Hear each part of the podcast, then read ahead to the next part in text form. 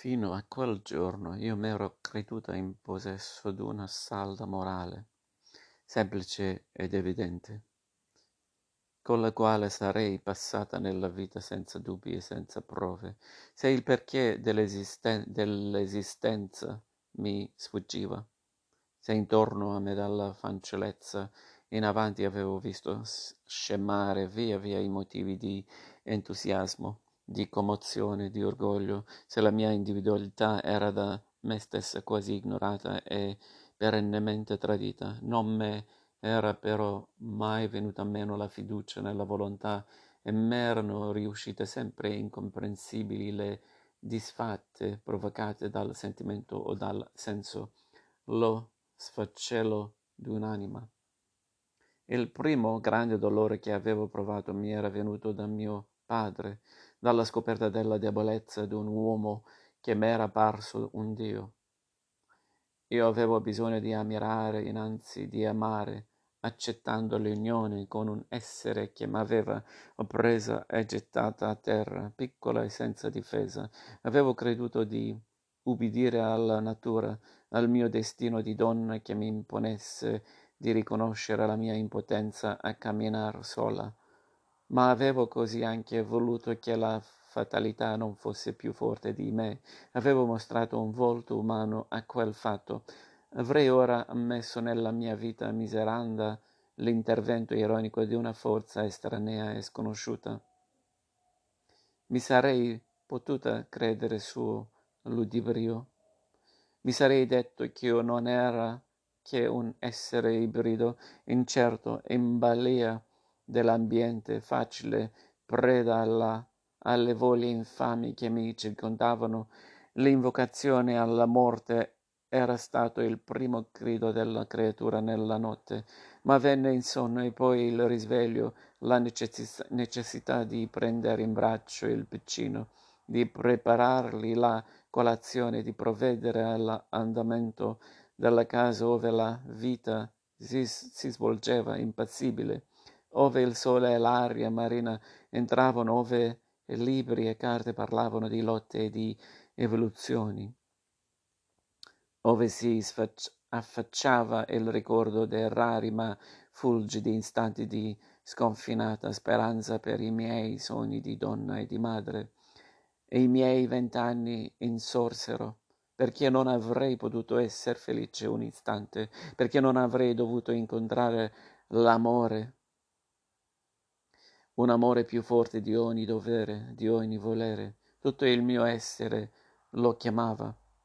Quell'uomo mi aveva soggiogata per tante settimane, aveva saputo imporsi al mio pensiero. Perché? Perché ero sola, disamata, assettata ed anelante. Lui? Era proprio lui, quell'uomo miserevole che m'era apparso la sera avanti, spoglio d'ogni poesia e d'ogni illusione, brutale e ridicolo. E un'ira folle mi prendeva contro me stessa, che cadeva subito per lasciar posto ad una vergogna profonda. Io avevo rinunciato a me stessa. Quel poco che ero divenuta, quella creatura umile ma splendente d'una pura maternità, io l'avevo buttata ai piedi d'un essere volgare, dallo stupido egoismo che s'affrettava a gualcirmi come un'erba sulla strada. Ero dunque discesa così in basso. La mia smania di vivere m'aveva accecata. La vita che cercavo era l'errore, era l'abiezione. Mi confrontai con mio marito, eravamo allo stesso livello ed io più abiettata, abietta di lui perché lo sapevo. Alcuni giorni dopo ero appena tornata col bimbo dal giardino di, di mio padre. Una bracciata di fuori era sul tavolo. L'anima interrogava cupamente il vicino a venire, senza ricevere risposta. Quando vidi entrare il dottore con uno strano viso, il dottore che in quell'ora doveva compiere il suo consueto giro professionale. Bastarono poche parole. Egli veniva dalla casa di quell'uomo a cui la moglie il mattino aveva trovato in tasca una mia lettera.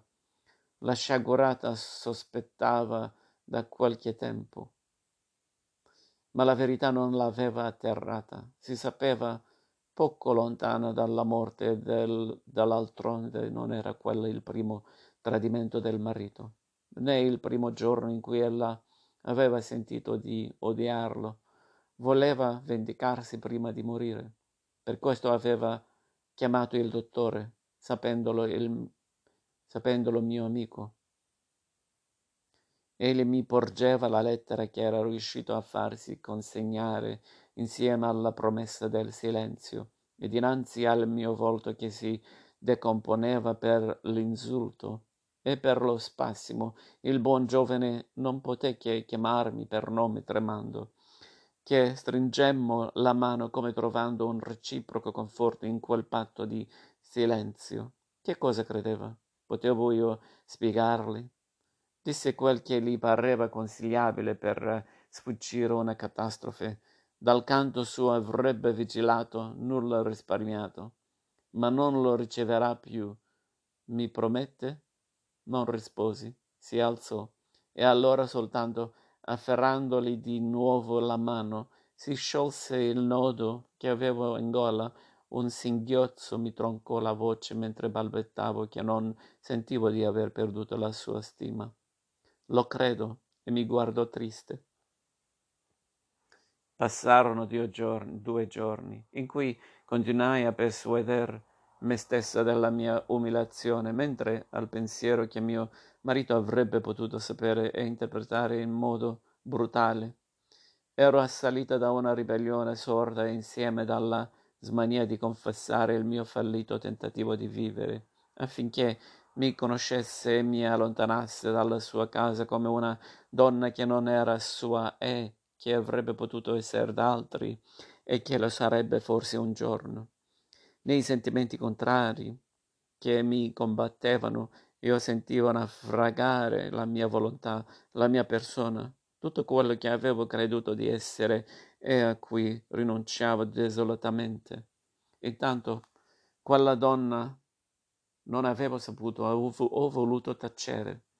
S'era sfogata con un'amica e la notizia, ghiotta quanto incredibile, aveva serpeggiato sino a giungere all'orecchio di un caporione della fazione clericale, chiamato per nomignolo l'avvocatino. Il dottore alle prime voci venne di nuovo a trova- trovarmi. Mi disse che bisognava che tutto apparisse mera invenzione diffamatoria.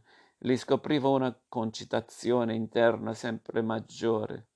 Vegliava su di me. Che cosa lo spingeva? Non potevo, non volevo indagare in quell'ora fosca ma non riuscivo a scacciare il ricordo del sospetto balenatomi sui rapporti suoi con la mia cognata. Anche la, lui era isolato in quell'ambiente ostile. Anche lui aveva ceduto, si era umiliato di fronte a se stesso. Ora riconosceva forse in me un'altra vittima. E sentivo che il suo spirito m'era vicino come un nessun altro mai, tenero e mesto. La sera egli tornò, chiese di parlare da solo con mio marito, posì a letto il bambino. Udendo come trasognate i bisbiglio delle loro voci nella stanza antigua. Indi fui chiamata. Il dottore aveva raccontato che l'avvocatino si divertiva da qualche giorno a malignare sulle riunioni serali in casa dell'assessore nostro parente e sulla recente festa da ballo io e un'altra signora della comitiva eravamo soprattutto bersaglio di quelle chiacchiere infami. A l'una si attribuivano parecchi amanti alla volta, a me uno solo, discretamente e ancora platonico, poiché si parlava di sole occhiate dalla finestra e di lettere. Il dottore era calmo, bonario come il solito, sollecito di rassicurarmi, aveva consigliato al marito dell'altra signora ed ora al mio che entrambi chiedessero contro, chiedessero conto al diffamatore delle sue parole. Era l'unico mezzo per rintuzzare una buona vol- volta l'audacia di quel mascalzone, mostrargli che non lo si temeva. Mio marito pallido si freneva. Rimasti soli, si limitò dapprima a riproverarmi la mia leggerezza, la smania nuovissima venutami in quell'anno di frequentar gente, di mostrarmi elegante e brillante. Per essere tranquilli in paese non bisognava uscire dal proprio guscio, ma il dubbio lavorava nel suo spirito, dava via via alle sue parole un tono più acre ed imperioso. Egli era di coloro che la propria voce accende ed esalta fino al prossimo nelle ore di tempesta. Io sapevo che nulla più ormai l'avrebbe fermato sulla via delle inquisizioni. Sentiva spuntare, annodarsi nel suo cervello i sospetti, incapace di padroneggiarsi più oltre, esigeva che negassi quello di cui già mi insultava e che protest- protestassi insieme ad amar lui solo, la faccia convulsa e paonazza, gli occhi fuori della fronte diventava spaventoso, ebbe l'improvvisa sensazione d'essere una piccola creatura indifesa sotto una potenza cieca e bestiale, rimassi muta, rigida. Ad un tratto mi risolsi, investita dalla sua medesima esaltazione. A che mentire?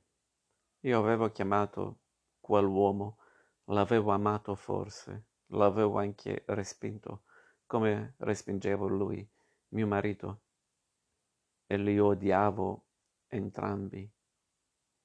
Mi cacciasse, mi uccidesse, sentendo il suo orgoglio montare implacabile tutto il mio essere si levava in un impeto.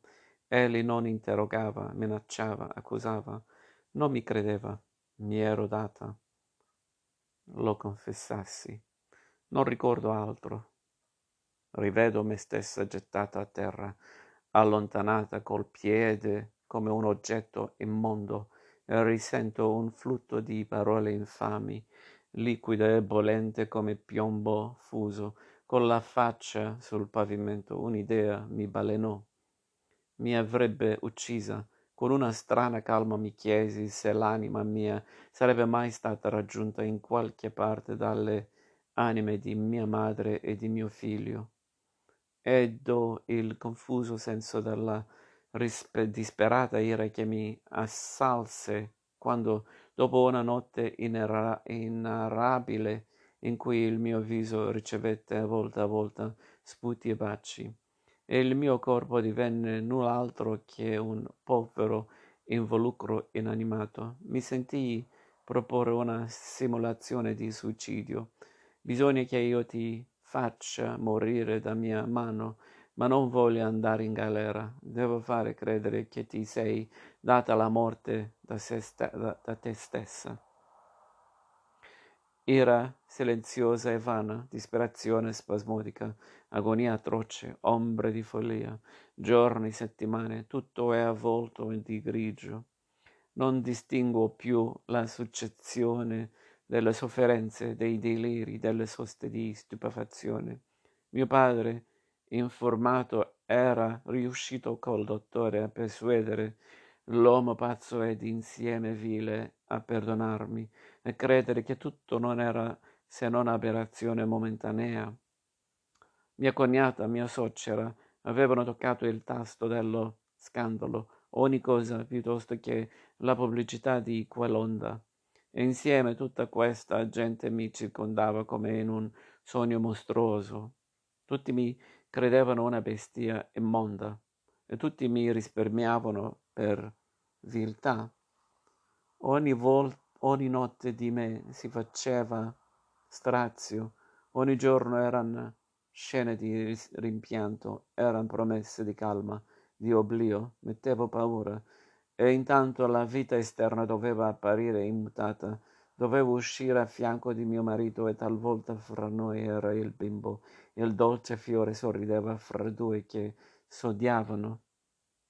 La mia reputazione era già divenuta cosa pubblica che i due partiti dovevano difendere od offendere.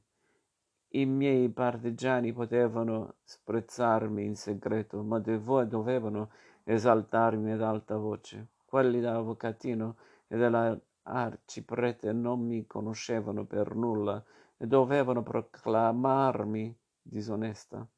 In questa odiosa disputa che contegno teneva colui che n'era causa, sua moglie, aggravata dal male, era partita, condotta via dai suoi genitori, ma erano state notate da più di uno le passeggiate sotto le mie finestre. Non era egli capace di assumere la posa di colui che ha tutte le ragioni per difendere cavallerescamente una donna. Il dottore me lo lasciava temere. Un giorno le mie sorelle mi trassero a visitare mia madre. Quattro anni quasi erano scorsi dalla sua entrata nel tetro luogo. Ella non ci riconosceva più affatto, non aveva più ricordo, nessuna luce negli occhi.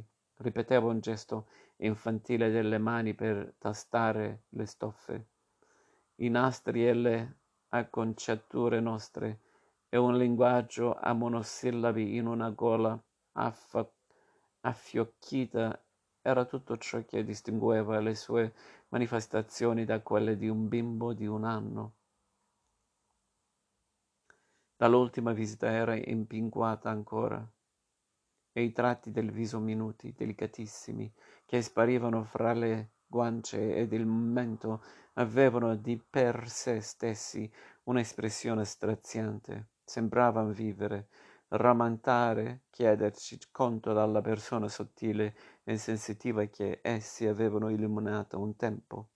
Baciai le ciocche grigie e nel punto stesso una voce interna parve avvertirmi. Le tue labbra non tocchiarono più questa fronte. Più, lungo la strada del ritorno in carrozza, come un'ossessione mi avvolse, quel monito mi cantò nel cuore. Intorno ogni cosa era fresca e verde, le sorelle scambiavano rade parole e la vita pareva sorridesse loro con più soave inca- inconsapevolezza dopo la visione formidabile. A casa il limbo mi attendeva, attendeva. Egli aveva due anni, mi amava, oh, mi amava con tutta la forza del suo cuoricino era intelligente, forte, bello, con la dolcezza di mia madre negli occhi. Che cosa mi raccontava della giornata trascorsa? Il suo babbo era cupo. Lo lasciammo solo. Io composi il corpicciolo fra le lenzuola, rimassi con la mano sulla piccola tepida guancia finché sentii il respiro del dormiente. Tornai in sala da pranzo. Mio marito aveva incontrato quel giorno l'uomo che credeva mio amante e gli era parso di scorgere nei suoi occhi un lampo di dileggio. Quelli era tra due amici, certo suoi confidenti, che ne pensavano, che sapevano. Parlassi, parlassi, per Dio. Io restavo in attitudine prostrata, incapace di ogni moto. In verità quasi non udivo distintamente ciò che mi diceva. Sembrava che la mia vita mi sfilasse dinanzi, raccolta in pochi episodi, che io la guardassi da un'altra sponda, con occhi nuovi. Era breve e non era bella. Che cosa avrebbe detto un giorno mio figlio, conoscendola? Se egli quella sera stessa avesse potuto comprendere e parlare, mi avrebbe pregata certo di trarlo in braccio e di andare lontano con lui nella notte ad affrontare la miseria, la fame, la morte. Tu non parli, non parli. Che cosa mi nascondi? Che cosa prepari per trascinarmi nel fango? Di, di, e ancora? Mi trovai a terra, ancora sentii il piede colpirmi due, tre volte, udii insulti osceni e, dopo quelli, nuove minacce. Poi, mentre stavo distesa sul pavimento, trovando una sorta di refrigerio, come, una letargo, come un letargo ad occhi sbarrati, con lui uscì, sbattendo l'uscio, con l'ultima bestemmia, aveva svegliato il bimbo. No, quando potei muovermi mi trascinai accanto al lettino, al buio. Figlio mio, figlio mio, la tua mamma non ti vedrà più, è necessario, non può vivere, è stanca e non vuol farti soffrire. Tu hai il suo sangue, ma sarai più forte, vincerai. Qualcuno ti dirà un giorno forse che tua madre ti ha amato, che non ha amato che tu, che te sulla terra, che non era cattiva, che ti aveva sognato buono e grande. Tornai in sala, nella credenza vera una boccetta di laudano quasi piena. La trangugiai per due terzi fino a che l'amaro non mi chiuse la gola. Mi stessi sul divano e rapidamente mi sentii invasa da un dormiveglia leggero, da un riposo di tutte le membra. Quando mio marito rientrò, non so se dopo un'ora o poco meno, il mio sopore dapprima gli parve simulato e riprese con minor violenza ad insultarmi. La sua voce mi giungeva fiochissima. Dovette cadergli a un tratto allo sguardo sulla boccetta rimasta sul tavolo.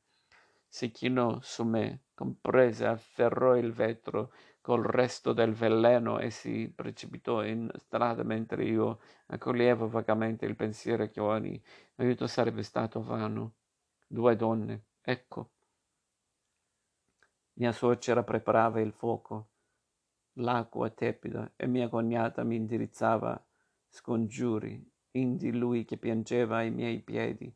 Io vedevo tutto come attraverso un velo, senza dolore. Avevo quasi il dubbio d'esser già via, via, fuori e di esistere con lo spirito alle ultime convulsioni della mia spoglia. La donna mi scosse, mi diede l'acqua, che non potei trangugiare. Aveva preparato un foglio di carta. Scriverai almeno che sei stata tu, perché questo povero cane non abbia anche da passare dei guai. Chissà se il sorriso di compattimento che sentii guizzarmi nell'anima mi, mi si abbozzò sulle labbra aride. Mi si pose la penna fra le dita, ma non la tenevo. In quella entrò il dottore. Riuscì ancora a far cenno di no. Mentre mi porgeva un bicchiere, mi lasciasse, mi lasciasse almeno lui che sapeva ma la mano ferma ed inflessibile mi resse il capo, mi costrinse.